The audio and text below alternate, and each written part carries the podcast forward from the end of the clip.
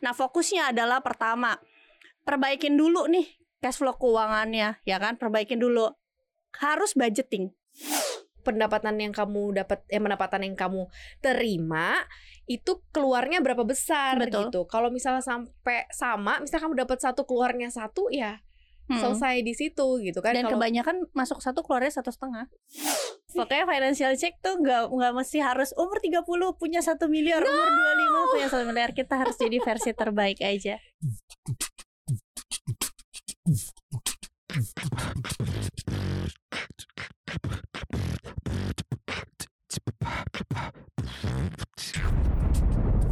Cuap-cuap cuan. Hai Sobat Cuan, apa kabar? Semoga selalu dalam keadaan sehat ya Ih, menghitung hari menuju tahun 2023 gak sih? Ya gak sih, Liv? Cepet Iya. banget ya Mm-mm. 2023 di depan mata, sekarang udah di penghujung tahun 2022 It's time to Financial Check Up 2022 Bareng Maria Katarina dan juga Olivia Louis, Financial Expert CNBC Indonesia Kenapa harus ada tema ini setiap tahunnya? Jadi cuap-cuan nih selalu bikin tiap Mhm. tahun ada temanya sama. Financial Check Up 2022, Chan- Financial Check Up 2021, 2020 gitu ya. Kita dari 2020. Kenapa kita selalu bikin tema ini? Karena kita kayak selalu pengen ngasih inget lagi, ngingetin lagi, terus kita kayak eh, mau eh, lurusin lagi yang mungkin mencong-mencong gitu ya, apa-apa aja dan yang paling utama sih ngingetin mengenai goalnya Sobat Cuan. That's why ini kita bikin nih di tahun 2022 ini financial check up. So, sekarang ada Olive kan di sini. Apa yang mungkin kita harus check up pertama kali, ya Ya. kan? Kalau kita check up kondisi kesehatan kan semua nih sampai ke jantung, paru-paru kondisinya nggak sih darah. Jadi sudah terlihat tuh kamu bakalan orientasi eh, mungkin kegangguan kesehatan kamu akan ke mana itu akan kelihatan di situ. Kamu lagi nggak baik-baik aja pun kelihatan dengan kondisi financial eh, dengan kondisi eh, check up eh, tubuh kamu. Nah, ini kan financial check up nih. Yang paling pertama kita harus check up apa dulu nih? Oke, financial check up kita mengevaluasi ya. Yes. Tahun ini gimana gitu Mm-mm. kan terkait dengan keuangan kita. Hal yang paling mendasar yang harus kita cek adalah coba tahun ini lebih baik nggak dari tahun kemarin. Pengeluaran kita sudah lebih kecil belum daripada pendapatan kita. Itu hal Hmm. yang paling mendasar dari pengaturan keuangan. Karena kalau misalnya mm-mm. pengeluarannya lebih besar daripada pendapatan, apa yang bisa diatur? Oke. Ya kan? Jadi Pertama adalah peng- justru ke pengeluaran dulu ya. betul Oke. lebih kecil atau tidak dari pendapatan. Yang kedua, gimana nih dana daruratnya tahun ini udah Hmm. terkumpul belum gitu ya buat yang single tiga kali pengeluaran per bulan, Mm-mm. buat yang berkeluarga enam kali pengeluaran per bulan Hmm. gitu ya. 2022 ini sudah terkumpul atau belum? Ya. Karena tentunya nanti 2023 mungkin ada tantangan baru ya Yes, dari yes. kondisi global yang mungkin saja bisa mempengaruhi Indonesia. Jadi kalau bisa, yuk mumpung ada sisa waktu nih Mhm. ya kan sampai akhir tahun kalau yang keluar bonus-bonus ya kalau yang kemarin Sisa udah keluar THR. bonus iya Sisa sisa THR, THR, ya ada kan? juga kan soalnya yang dapat THR-nya di akhir tahun kan Ada ada ada ada. ya ada, coba dijadiin atau dimasukin ke pos dana darurat dulu Mm-mm, kalau mm-mm. misalnya dana daruratnya belum tercapai ada. yang ketiga adalah rasio hutangnya yuk diperbaiki tahun Hmm. ini ya Mm-mm. seperti yang kita tahu beberapa bulan terakhir kenaikan bunga KPR Ya, apalagi yang cicilan rumah ya Iya, pastinya ya. untuk Dan masyarakat cicilan lainnya. Betul, untuk masyarakat yang bunga KPR-nya sudah memasuki floating rate dan tentunya ini Hmm, mm-mm, mempengaruhi cash flow setiap bulannya. Di recheck lagi yuk Mhm. eh, rasionya berapa tidak boleh lebih dari 35% pendapatan ya. Mhm. Jadi ini baik hutang produktif dan juga hutang konsumtifnya gitu ya. Mhm. Kalau dikira-kira nih cicilan tiap bulannya untuk KPR karena sudah meningkat ya berarti hutang konsumtifnya dikurangin ya. Kalau bisa ya nggak usah ada dulu lah hutang konsumtif kalau nggak penting-penting banget gitu Iya, kan. Lebih baik hu- hutang produktif aja kalau memang diharuskan gitu. Nah yang keempat pengeluaran tuh ulang lagi pengeluaran dana darurat rasio hutang. Betul. Nah, tiga nih. Terus? Tiga yang keempat adalah rasio tabungan. Oke cash flow tabungan lah ya ya. rasio tabungan yang minimum adalah 20% jadi nggak usah langsung lompat nabung dan juga investasi dulu. Dana daruratnya aja dulu tuh udah terpenuhi. kalau dana darurat da- terpenuhi pengelolaan hutang tadi baru deh rasio tabungan atau investasinya. Yang minimumnya kalau mau ideal itu 20% dari pendapatan Hmm, gitu. oke tabungan 20% dari Iya. pendapatan ya pendapatan tahunan apa pendapatan bulanan Bulanan. bulanan ya Boleh tahu kalau yang misalnya dia kerjanya fre- freelancer biasanya Mm-mm. kan eh, naik turun ya Mm-mm, pendapatannya. mm-mm, Nah, itu bisa dihitungnya pakai per tiga bulan. Jadi diambil rata-rata misalnya basic pendapatannya berapa, Hmm, batas hmm. bawahnya diambil rata-ratanya. Nah, kalau misalnya di satu bulan dapat lonjakan Mhm. pendapatan, nah boleh tuh 80%-nya dimasukin ke saving dan juga investasi Hmm. gitu. 20% dari rasio pendapatan per bulan sih sebenarnya kecil ya buat Iya. jadi tabungan ya. Iya. Kalau sampai nggak punya tuh gimana Iya. tuh? Ya berarti ada yang Ada yang salah. ada yang salah di tengah-tengah Oke. kan? Ya, Mhm. entah di awal yang salah pengeluaran yang lebih gede daripada pendapatan atau kelola hutangnya yang Hmm. kurang baik. Mhm. That's why makanya aku taruhnya rasio tabungan atau investasi ini setelah pengelolaan hutang.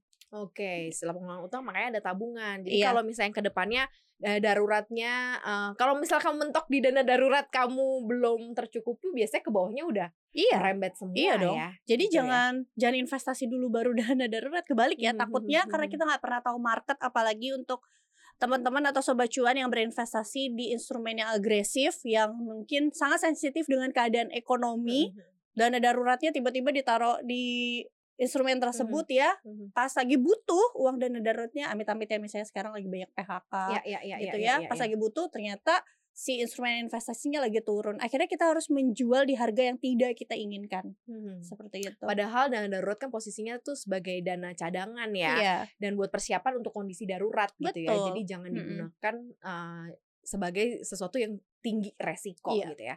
After tabungan baru investasi. Eh, ta- rasio tabungan dan investasi itu dijadiin satu Dijadiin aja satu Mm-mm. gitu ya. jadi di dalam 20% itu biasanya ada tambahan satu proteksi Hmm, ada insurance di situ Iya, mungkin yang kita betul. masukin gitu iya ya. di dalam 20% itu minimal ya kalau bisa makin gede makin bagus Makin gede makin Iya. bagus. Sebenarnya itu cukup lumayan uh, affordable sih Iya. harusnya Iya. ya. Jadi eh, dengan rata-rata yang tadi sudah disampaikan oleh Olive udah di mana nih? Apa jangan-jangan masih mentok di pengeluaran? Nah, Ini Hmm. mentok di pengeluaran nih, kayak pengen nabung aja susah deh kayaknya. Karena aku sandwich, karena aku misalnya Iya. bukan sandwich Big Mac ya, ada lagi yang berlapis-lapis ya. generasi geprek Iya, geprek. Kita nggak nggak ngetawain nih gimana gimana, Iya. tapi memang aku pun begitu. Iya. aku berasa banyak banyak gitu ya, Hmm. generasi geprek. Ini gimana sih eh, caranya gitu ya? Jadi boro-boro mau ngomongin soal dana darurat nih, kita ngomongin soal untuk lolos di tahun di bulan ini sampai ketemu gajian ke depannya aja tuh udah syukur gitu kan. Mm-mm. Karena udah sangat mepet banget nih uangnya. Oke, jadi kalau kita ngomongin ya misalnya tentang status atau kelas sosial yang ada di Indonesia berdasarkan pengeluaran, kalau Bank Indonesia itu eh, mencatatkan Indonesia itu paling banyak itu aspiring middle class. Mhm. Totalnya itu sampai 115 juta orang. Aspiring middle class itu adalah kelas-kelas yang mau menuju tahap middle class. Nah, ini adalah dinilainya dari pengeluaran per bulannya itu per orang ya, Mhm. 536.000 sampai 1,2 juta per orang. Jadi kalau Mhm. satu keluarga ada empat orang, ya harus kali empat Yes. ya. Nah, ini aspiring ini nah biasanya ini yang banyak jadi generasi sandwich. Ya, kelas atas juga ada yang jadi Hmm. generasi sandwich, tapi biasanya ketahanan eh, keuangannya tuh beda. Ya, Hmm. mungkin terima gajinya juga ya average aja. Hmm. Nah, fokusnya adalah pertama, perbaikin dulu nih cash flow keuangannya, ya kan? Perbaikin dulu. Harus budgeting, Hmm. harus bikin raca penting. keuangan. Hmm, Itu budgeting penting banget karena itu bisa kita tahu ini udah sering kita ulang-ulang ya yes. mengetahui di mana kebocoran pengeluaran kita Mm-mm, gitu. Kalau kita sudah tahu bocornya di mana, oke, dievaluasi bisa nggak ditekan. Mhm, mhm. Selama ini bukan kebutuhan pokok, untuk kebutuhan pokok harusnya masih bisa ditekan. Kalau Iya. udah kebutuhan pokok itu udah lain cerita ya. Yes. Misalnya kita tadinya makan tiga kali sehari, masa jadi kita kurangnya jadi dua kali sehari kan Mhm, nggak mungkin mhm, ya. Itu mhm. kebutuhan pokok. Mhm. Nah kalau ternyata sudah dievaluasi kebocorannya nggak ada tuh karena gaya hidup atau misalnya hura-hura memang Mhm. habis untuk kebutuhan pokok, tandanya adalah sobat cuan perlu banget yang namanya meningkatkan income. Oke. Ya, Namanya memang pendapatan. ya. betul susah tapi pasti bisa banget dilakuin. Apalagi orang Indonesia tuh sukanya kepepet. Mhm, Kalau mhm. kepepet langsung idenya muncul gitu ya. Mhm. Nah, manfaatin gig ekonomi gitu ya. Gig ekonomi itu eh, cari uang dari platform digital gitu ya. Mhm. Tahun depan ada salah satu em, sosial media yang ngasih bisa ngasih passive income kalau misalnya kalian bikin video short. Mhm. Nah, itu harus kalian manfaatin. Kalau nggak nanti kalian bisa kalah, Ketinggalan, ketinggalan ya. sama yang lain. Mau nggak mau kita itu memang harus beradaptasi sama teknologi gitu ya Mhm. kan. Nah, oke, kalau misalnya udah rapih nih si cash flow-nya baru deh siapin dana darurat. Mhm. gitu. Karena itu yang paling penting sih ya. Hmm. Kalau mis- dari awal dulu pendapatan yang kamu dapat eh pendapatan yang kamu terima itu keluarnya berapa besar Betul. gitu. Kalau misalnya sampai sama, misalnya kamu dapat satu keluarnya satu ya Mm. selesai di situ gitu kan. Dan Kalau kebanyakan masuk satu keluarnya satu setengah. setengah lagi dari mana? Iya, iya makanya tutup gali lubang, lubang, tutup, tutup lubang gitu ya. iya. Itu yang paling bahaya iya, itu sih. yang paling bahaya. Nah, in- eh, itu itu itu poin yang pertama. Yang kedua dana darurat lah seiring dengan itu. Nah, ini yang ketiga yang yang biasanya banyak lagi persoalan adalah utang Mhm. biasanya. Karena gini, untuk mereka bisa menyu- menyambung hidup itu biasanya karena udah pas-pasan dia punya utang. Padahal utang tuh kewajiban ya. Itu Mhm. kan harusnya ditaruh di nomor pertama gitu ya untuk diselesaikan. Tapi ini malah dibalik gitu. Iya. Atau bayarnya mungkin yang eh, paling minimum. Iya, Jadi nggak selesai-selesai gitu. Padahal ini kan yang sebenarnya cukup berat untuk menghambat lompatan finansial lah kalau aku Hmm. sering sebut ya karena kondisi dari cicilan yang nggak selesai-selesai. Nah ini gimana nih? Nah, Iya, kita kalau tahu ya hutang itu kalau di masing-masing kelas sosial tuh terdapat tiga Mhm. orang miskin berhutang untuk melanjutkan eh, kebutuhan Iya, hidupnya. Iya. Orang kelas menengah berhutang untuk gaya hidup. Eh, orang kaya atau orang yang wealth gitu mereka berhutang untuk mendapatkan aset gitu Mhm. ya. Dari ketiga ini aja sudah berbeda gitu. Jadi cara pengelolaan hutangnya juga sudah pasti berbeda. Yang bawah ini karena mereka berhutang untuk melanjutkan hidup ya berarti karena pendapatannya kan kurang ya. Berarti yang harus dikejar adalah income-nya. Income. Oke. Oke. Yang tengah nih middle class biasanya berhutang untuk gaya hidup, handphone lah, Hmm. atau misalnya tas cicilan Hmm. satu tahun boleh nggak sih ya nggak masalah kalau kamu misalnya merasa itu memang berkontribusi untuk kamu meningkatkan income kamu tapi kalau enggak buat Hmm. apa Hmm. gitu kan jadi harusnya bisa dikelola nih hutang untuk gaya hidupnya Hmm. daripada untuk hutang gaya hidup mendingan kamu investasiin di Hmm. instrumen yang bisa kasih kamu passive income. Kalau kita investasi tuh kayak nanam pohon, memang pertamanya tuh kecil ya, cuma Mhm. bibit doang. Tapi makin lama makin lama itu bisa bertumbuh jadi besar banget dan banyak Yes, orang tuh ya, nggak ya, sabar ya, ya. nunggu itu sampai berbuah kan. Hmm, hmm, hmm. Gitu. Nah, itu tentang mindset sih sebenarnya gitu. Sebenarnya dari ketiga eh, jenis yang berhutang sebenarnya kaum middle class itu atau teman-teman sobat cuan yang denger yang jauh lebih bisa mengontrol ya, Iya, sih? iya. Karena kalau seandainya beli-beli barang atau impulsif buying itu kan kayak bisa ditahan dulu, Betul. nggak harus nggak nggak juga gitu ya lo bakal eh, nggak bisa tidur nggak tahu Iya. sih. Kalau nggak beli barang yang nggak sampai begitunya Nah, banget gitu. gitu. Pengaruhnya itu pasti ada dari sisi behavioral sama mindsetnya dia kan yang Mm, mm, mempengaruhi mm. berarti yang harus dirapihin itu mindsetnya. Benar. Nah, kalau yang eh, kelas bawah tadi itu yang agak dilematis ya, Iya. cukup dilematis ya karena dia harus survive Betul. menyambung hidup ya. Tapi bisa diputus nggak sih? Bisa Diputus harusnya. dengan tadi income yang harus Soalnya ya nambah kak, ya. aku tuh banyak melihat kayak di Indonesia ya kelas-kelas vulnerable ini yang pendapatannya itu eh pengeluarannya itu 500 ribu ke bawah Hmm. per bulannya. Banyak yang mereka sebenarnya satu keluarga gitu besar, tapi Hmm. satu orang bisa menghidupi satu keluarga besar itu bukan hanya ibu dan anaknya, tapi dia juga menghidupi adiknya, Mhm, pamannya mhm. gitu ya bahkan tantenya ada loh yang kayak gitu nah ini harus kesadaran sih dari keluarga itu sendiri gitu Hmm, kalau misalnya cuma ngandelin satu orang itu nggak akan keluar dari red race-nya hmm, maksudnya mhm. kelas kita harus berpikir sebelum punya uang kita harus bisa berpikir bagaimana kelas atas itu berpikir Mhm. kelas atas itu kalau misalnya mereka even udah kaya aja mereka tuh nggak bakalan apa maksudnya mengesampingkan kesempatan kalau mereka bisa dapat Sure. lebih gede Betul, lagi Betul.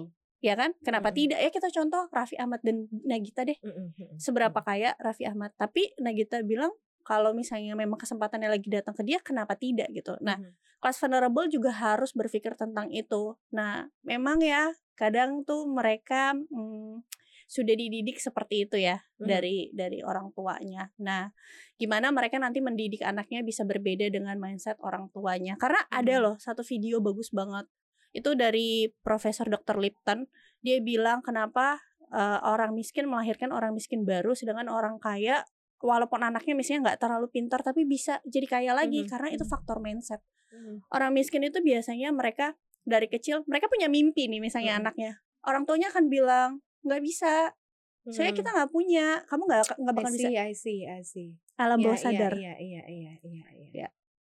Ya karena mereka juga terbentuk karena pengalamannya mereka karena kondisi ya. subconscious Heeh. subconscious dan itu di alam bawah sadarnya mereka Mhm. juga dan itu juga yang cuma bisa mereka kasih Iya. ke anak-anaknya Betul. gitu ya. Jadi sebenarnya inti dari fokus diskusi ketika kita mau review ataupun uh, financial check up yang pertama sih sebenarnya mindset kamu sudah benar Betul. atau belum.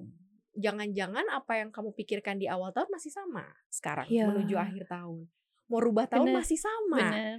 di situ ya nggak sih? Iya. mindsetnya udah bener atau belum gitu kamu udah perbaiki belum cara kamu menilai hasil jerih payah kamu uang yang Sebenernya. kamu terima sudah kamu hargai seperti apanya sih Ya. seperti sebagaimananya sih karena itu hasil keringat kamu loh kalau kamu sudah bisa tahu apa yang kamu terima sebegitu susahnya kamu akan tahu gimana caranya untuk spending atau ngeluarin itu Ya.